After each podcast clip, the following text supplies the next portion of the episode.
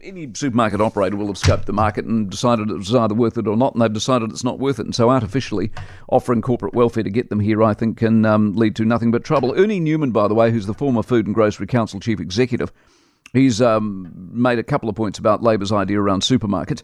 Market failure has been poorly understood, he says, in this country. The vast majority of Kiwi businesses who succeed by providing high quality and sharp pricing in open and competitive markets from the small but hugely powerful minority who have manoeuvred themselves into a position of unassailable market dominance by skirting around weak competition law and supermarkets uh, are your classic example, he says. Labour's announcement should be taken at face value. The code has been shown to be toothless a few days after inception, and Labor has taken a stand and he cites the sanitarium business in withdrawing supply to the warehouse after the code's implementation can only be in, in, interpreted as thumbing its nose at the new grocery commissioner.